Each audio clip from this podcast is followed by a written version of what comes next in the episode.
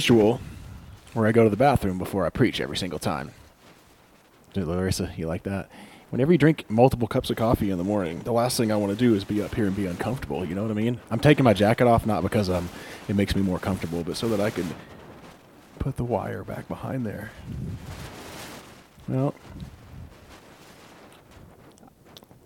almost said yeah. I would almost say yes a second ago, but I got it now. All right. Oh, I guess whenever I help serve communion and preach, it kind of comes down. Did I not do it? It comes down to the wire on that. My timing does. And then, you know, sometimes it doesn't quite work out. Did I get it that time?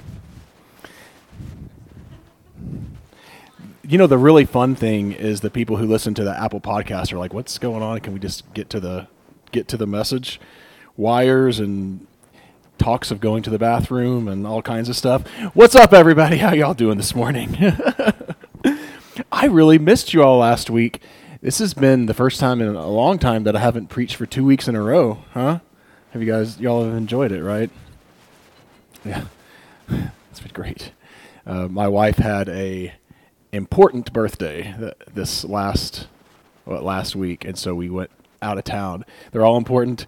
This one's really important, but I don't want to say, you know, what that is. Mm-hmm. These. That's right. Uh, so we went to um, Gatlinburg. So that was fun, right, babe?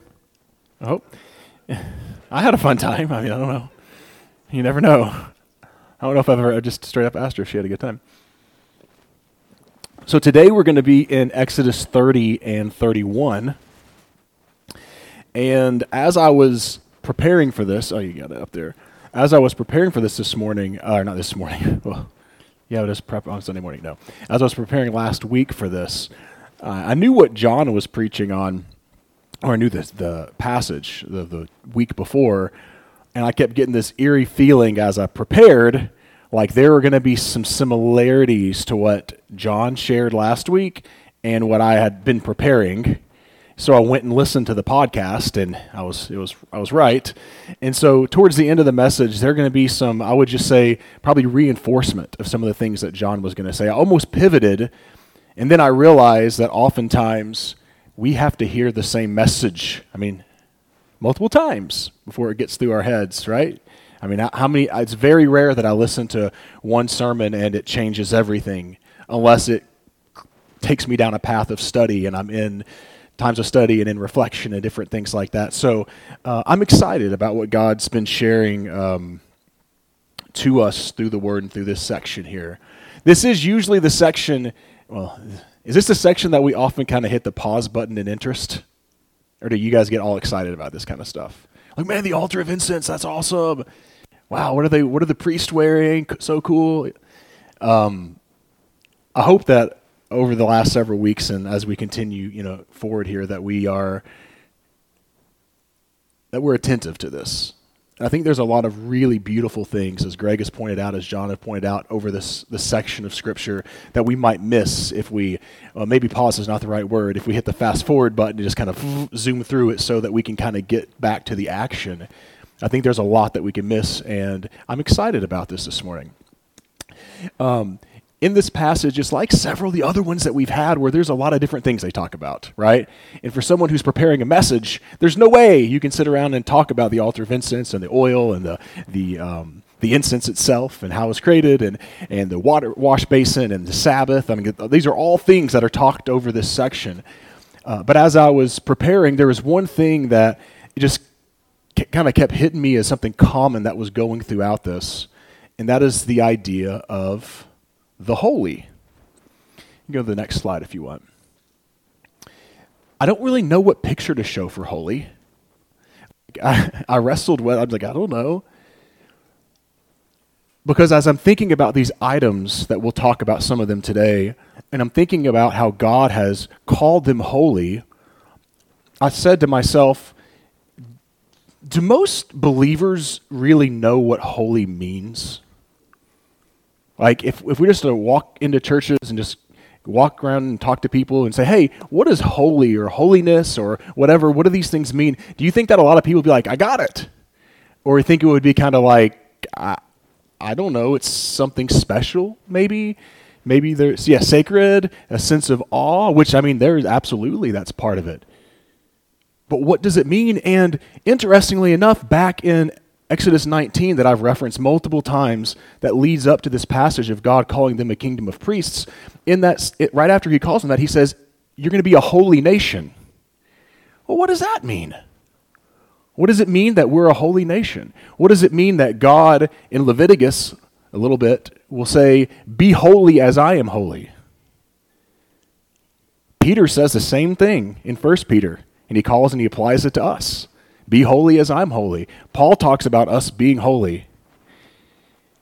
If we don't understand what it is, it's probably awful hard for us to apply that to our lives. I think most of us, and I, I think I'm guilty of this, there's this idea of holiness and God saying, Be holy as I'm holy, and I think that's unattainable, so I just kind of forget about it. Or maybe I take the approach that Jesus has made us holy, and so I'm good, and it's almost like a a badge or a seal or something that he's given us, but does that mean I'm supposed to do something? I don't know. I'd rather not think about it. well, what do we do with this idea of God calling a people holy, a nation holy? We're invited into that. And what does that mean practically for us? I hope that we can kind of talk about that. And this is kind of one of those messages that I sometimes I think I have more questions than answers on some of it. Um, you can go to the next slide. It'll be back to the first one. That's right. That's correct. I put it in there twice. But what does an altar of incense, oil, what does the wash basin, what do these things have to do with holiness? Because, okay, I can understand that God's holy. Maybe I can understand that we're called to be holy. But inanimate objects are holy too? Like, what's up? Like, how can this gold, like it's acacia wood covered in gold. It talks about it here. How can this altar be holy? Well, what does that mean? Is it, is it, oh, you know, what? Is, I don't know. And I, my hopes is that we're not going to go. We are not going to go over all these today. But my hopes is that as we kind of examine two or three of these pieces, we begin to get an idea of what better idea of what holiness or ho- something being holy or holiness is and then hopefully how we can wrestle with applying that to our lives. Because I think the idea of holiness, of us walking in holiness, is challenging, or we neglect it, or we divide over it. I think uh, I heard N.T. Wright do a you referenced N.T. Wright this morning, um, have a little short blurb, and he said one of the biggest challenges in Christianity is holiness and unity because they almost fight each other. Because we think that this is what God's call to holiness is, so we divide from you because you're not holy, you're not walking in that way. Or I think that this is what God's call and the holiness is, and so we're not going to be part, yeah, we don't want to be part of who you are. How do we walk as believers in unity together, but also have holiness as something that's a critical part? That is, that is a challenge, right? And I think we'll see that more as we pass through this. Go to the next slide. In addition to that challenge, you also have this challenge of how do we be holy in a culture that's unholy? And you may still be going, I'm not sure what holiness is. That's fine. We're building it up. Israel was not called to be a holy nation to go isolate themselves in the promised land from the peoples of the world. We know that. We read the rest of the story. We know that Israel was called to be a holy nation I don't want to go too far, too fast. But to be a holy nation in the midst of unholy nations. And to be that lighthouse, to be that light to the nations so that the nations can see who God is and what it means to be in relationship with Him, and what it means to dwell in His kingdom, what it means for God to be king. I, we can continue to go on, but how do you dwell as a holy people in the midst of people who are unholy?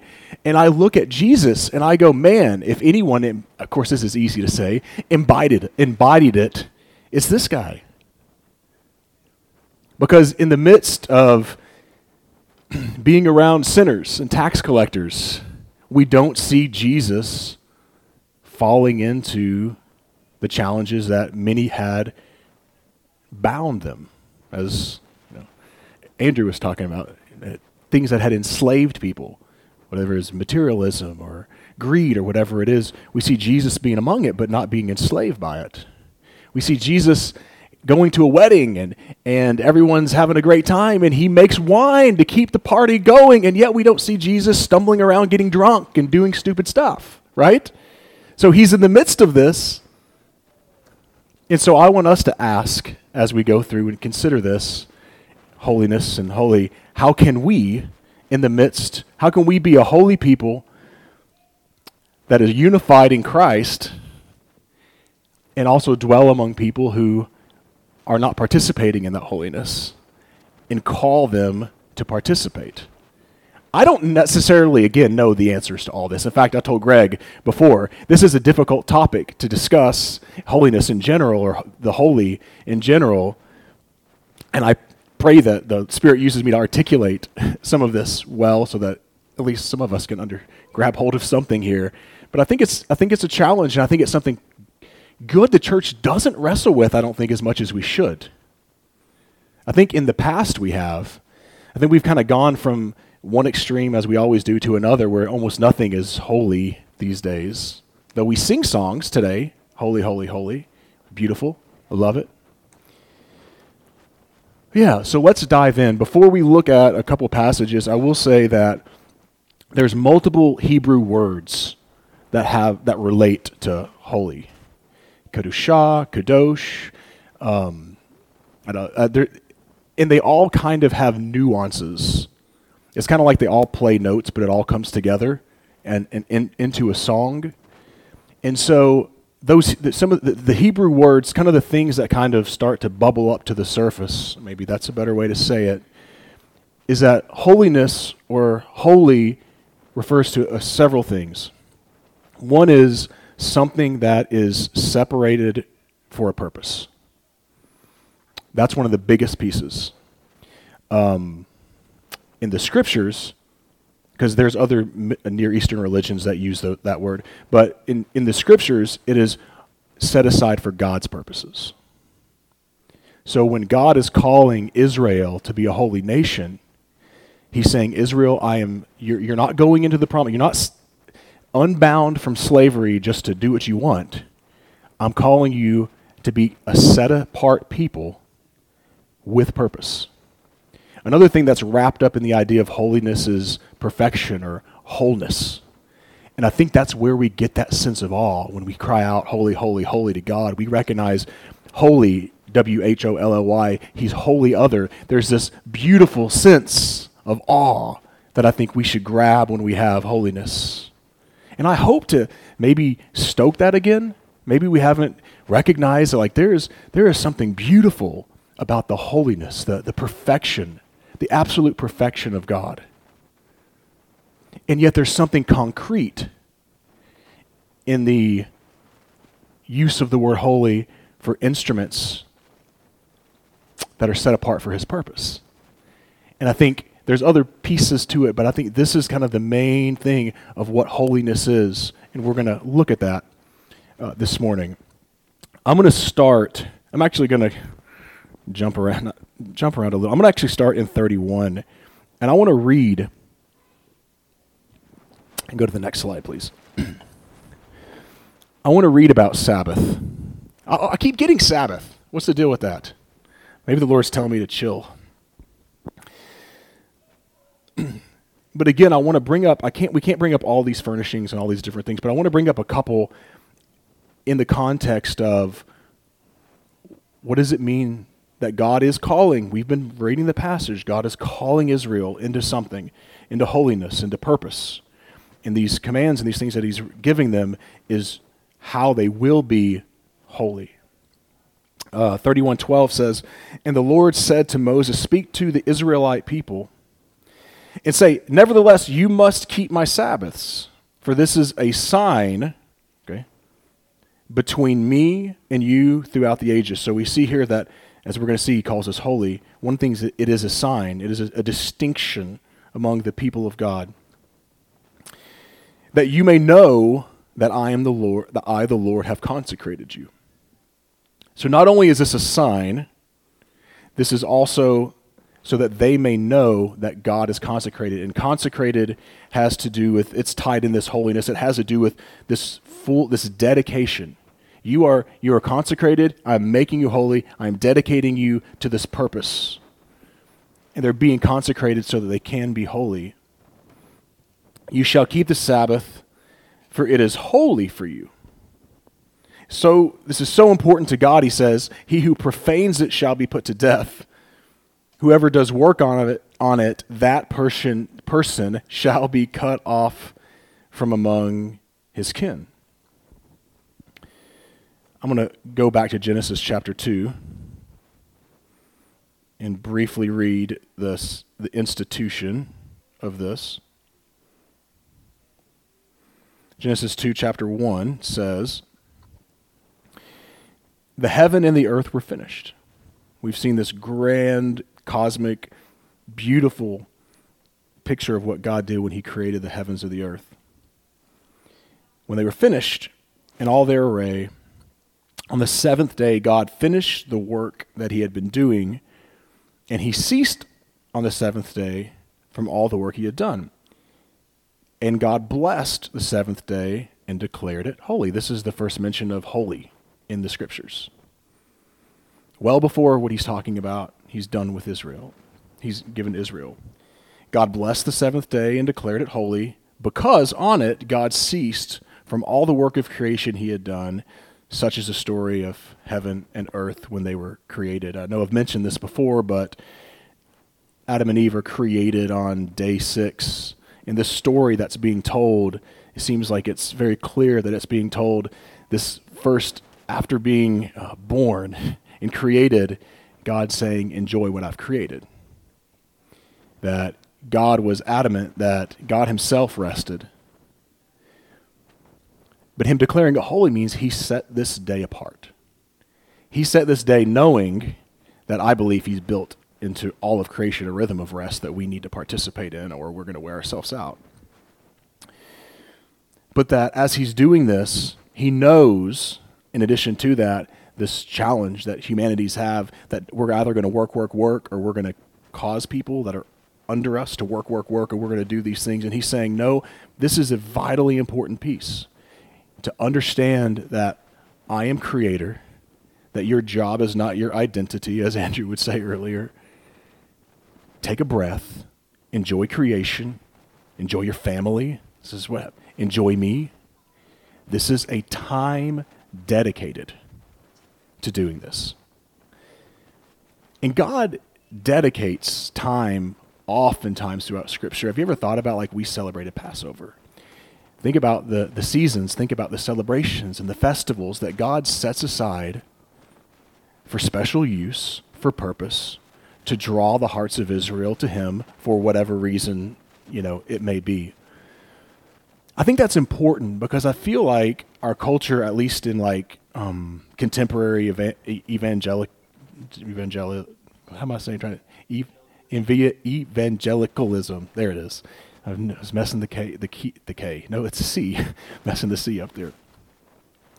Um, that in that that we have almost straight away from this setting things apart, these times apart.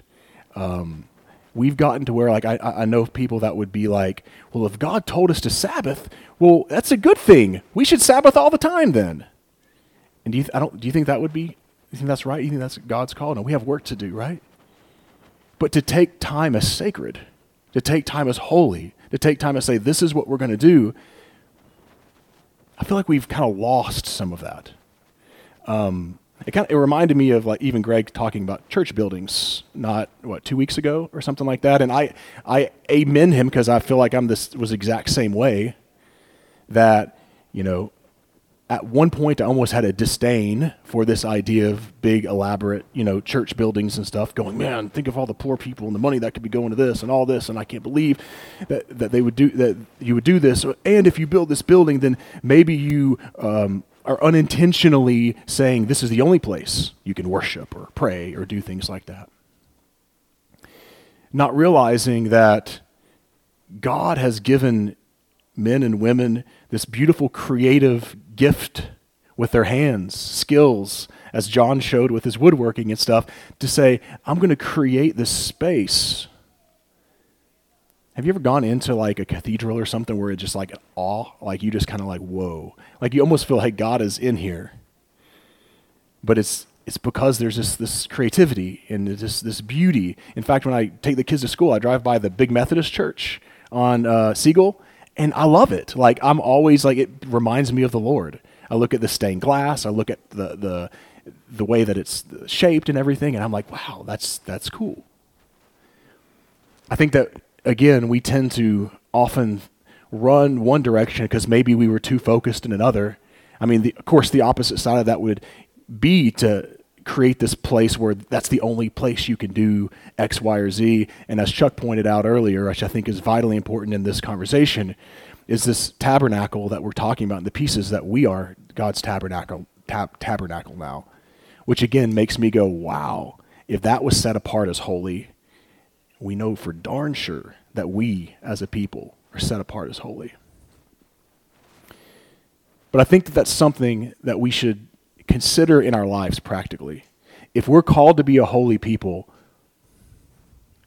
what are the spaces that we're creating to reflect on that and to participate in that day in and day out? And it's okay to do that. You know, like, like how do I say this? Uh, I enjoy having relations with my wife. Uh, just the way I'll say it. Sorry, Larissa. I can't do that all the time, right? But I feel like sometimes that's the way we've approached things. Like, oh man, well, if there's prayer, I should pray all the time. And yes, of course you should pray all the time. But there's also a place for closeness and intimacy and a part to separate. Sorry, did I embarrass you? I didn't mean to. Sorry, babe. But I think that's something that we've been discussing here, and I think that we've been creating those, and I think that that's a beautiful thing. And so I just ask us to consider some of that in our own lives and continue to consider that corporately. What spaces, as God separated and said, hey, Sabbath, this is the day for this? What spaces are we created? What seasons have we, are we creating where we're able to reflect, focus on the Lord, and walk in His purpose? Because we have been made for purpose. If you go to the next slide, I'm going to go back to Exodus. And I want to read about the oil. Who knew oil could be so cool? All right. 3022. Did I just mess everybody up by saying that? I just figured it was the best way to make the point because that's something that most of us all want to do. All right, Exodus 30 22. The Lord spoke to Moses saying, Take choice spices, 500 weight of solidified myrrh, half as much, 250 of fragrant cinnamon, 250 of aromatic cane, 500 by the sanctuary weight of cassia, a hin and a hin of oil. This translation I'm reading is a little choppy. Um, probably should have another one. But anyways, make of this a sacred anointing oil, a compound of ingredients expertly blended to serve as sacred anointing oil. With it, anoint the tent of meeting, the ark of the pact, or ark of covenant, the table and all its utensils, the lampstand and all its fittings, the altar of incense, the altar of burnt offering, and all its utensils, and the laver and its stand. Thus you shall consecrate them, so that they may be most holy. Whoever touches them shall be consecrated. You shall also anoint Aaron and his sons, consecrated, consecrating them to serve me as priests. And then he goes on to say, and speak to the Israelite people as follows This shall be an anointing oil sacred to me throughout the generations. It must not be rubbed on any person's body, and you must not make anything like it in the same proportions. It is sacred to be held sacred by you. Whoever compounds its like or puts any of it on a layman shall be cut off from his kin kind of that part reminds me of thought of, hey, if Sabbath is good, well then let's just Sabbath every day. God is calling them to create this expertly blended oil And our first reaction might be, well, if that's good, then dump it all over me, Lord. But in fact, in this scenario, God said, no, this is something, again, holy. This is something that's going to be set apart for a specific purpose. And as it's set apart for this specific purpose, you're not to just kind of use it flippantly. And as I read this, this sense of awe with holiness or with the holy, I think comes into effect. Because again, I think one of the challenges that we have is that we often approach the presence of God and the idea of it we have very flippantly. Like, hey, bro, what's up, God? What's up, man? You know, but recognizing that this sense of God's holiness should set us back in awe and wonder. It's like we're constantly going from one side to the other side. And, and, and as I considered this, I, I thought to myself, this is probably why God reveals himself as Father. Because as we're li- singing this morning, I don't know what Owen's doing over here. I don't know what happens, but I'm scared to death of Ryan when he goes. I'm like, oh shoot! He made him go sit over there with him, and I, I, he's sitting right in front of me. I feel terrible. Like I don't. I'm not. I'm, I'm not even paying attention to his child. Sorry, Ryan. But as a father, there is this reality that he has all authority in Owen's life. And as children, we recognize that, hey, now some of our dads were bad, some of it abused it, like, right? So we understand this. Hopefully, we understand that part. But even for great fathers like Ryan, we recognize as children that, hey, he has authority, he's more powerful than I am, and there's this sense of honor and respect and awe. And yet, there's also this reality that Owen can go and crawl up in his lap and Ryan can, I would say read him a book, but it probably doesn't happen anymore. Play My Singing Monsters on your, on your iPad and, or whatever together. But there's this, this part that God has the door, that this path that God has opened for us through Christ, where it says we can boldly come before the throne, but it also doesn't say, I think Greg mentioned this, we flippantly come before the throne and just, hey, what's going And yet he's Father. And I don't think that these two things are competing with each other. I think it's both sides of the character of God. And that a proper way to look at it is understanding the awesomeness of God. I mean, we could just pause and just try to wrap our minds around who God is. I, it's very difficult to even come close. His awesomeness, his perfection, his power. But also recognize that in the midst of a God being like that, he calls us and draws us near to his heart because he loves us dearly. And man, that makes me love him even more, thinking about him in that way. So, what does this mean for us? If God is holy, if he's calling us to be holy, to be set aside for his purposes, oftentimes, and even in Scripture, when it mentions holiness, often there is a list of don'ts. And I think that that sometimes comes into our mind because of that, and rightfully so. Like, hey, we don't do this and don't do this and don't do this. And yet, in the reality of what holiness is, is being set aside for a purpose, there's also a big piece of it that says you do something. It's not just a, I don't do this, I don't do this to stay holy. It is that we are participating in God's purpose for our lives and that God has, through Jesus, made us holy in the midst of unholiness and says, What is, and calls us to walk in his purposes. And this oil that they would just, they would put on all these different utensils and different things like that, it said that oil consecrated it. And I feel like the word consecration is like some good old school preaching that we don't preach about anymore. if you, have we consecrated? Like, but it's a great question. Have we have we collectively consecrated ourselves to the Lord? Again, it's it's not as I mentioned a few weeks. It's not just Jesus come live in my heart. It's like no, this is real. This is the holy that we're dealing with, that we're operating. This is serious. Have we consecrated ourselves to say, God, we will be used for your purpose and for your glory? And then if we say yes to that, what does that look like practically? And I hope maybe to just stir, encourage, and stir some things up in us by me reading the, the last section that I'll read today. And there's going to be a lot of several things that John had uh, mentioned last week that's just been on my heart to to say, and I'll reiterate. Next slide. I'm going to read 31, verse 1. Start there. The Lord spoke to Moses See, I have singled out by name Bezalel, son of Uri, son of Hur, of the tribe of Judah. I have endowed him with a divine spirit of skill, ability, and knowledge in every kind of craft. To make designs for work in gold, silver, and copper, to cut stones for setting, and to carve wood to work in every kind of craft.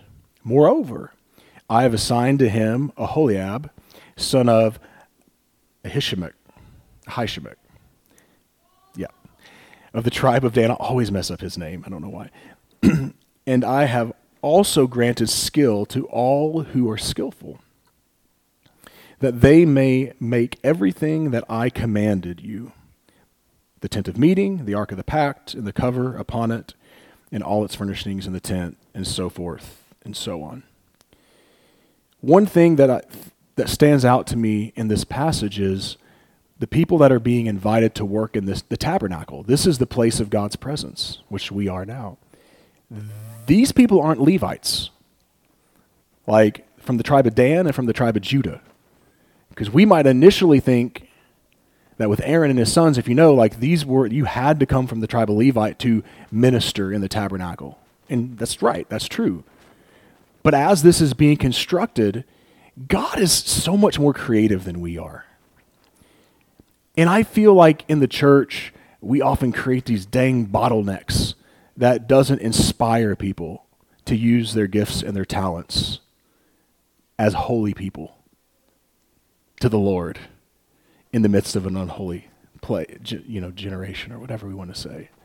Like we get the idea that the only people that participate are the ministers, as maybe here Aaron and his sons.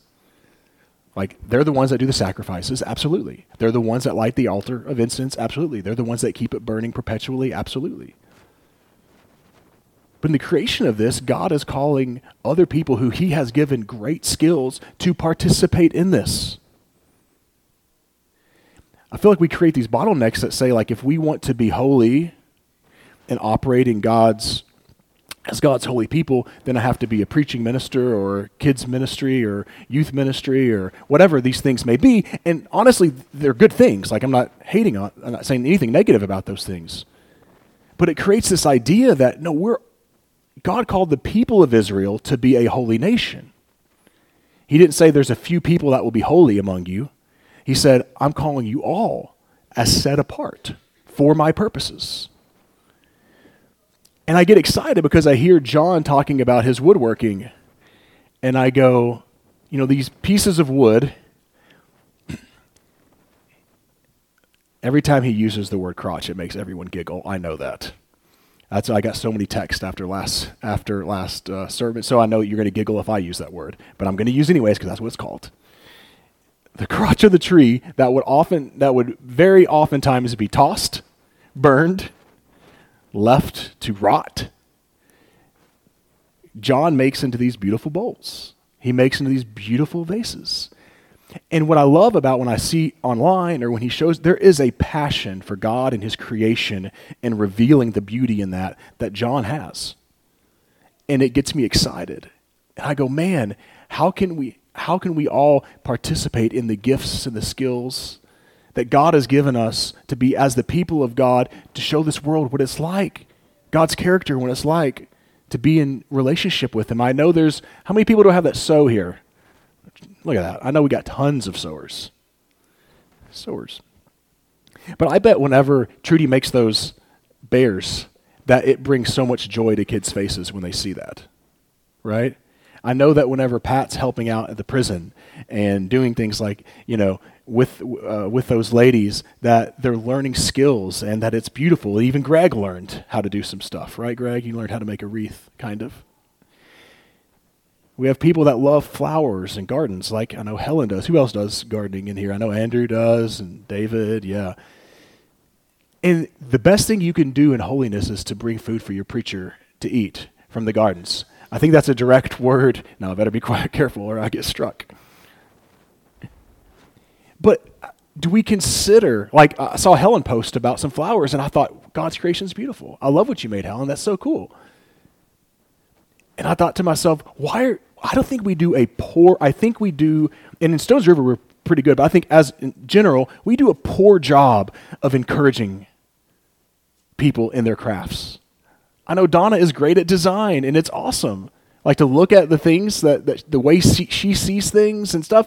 What how beautiful is that? To walk as god's people in the crafts and the skills that we have for his glory.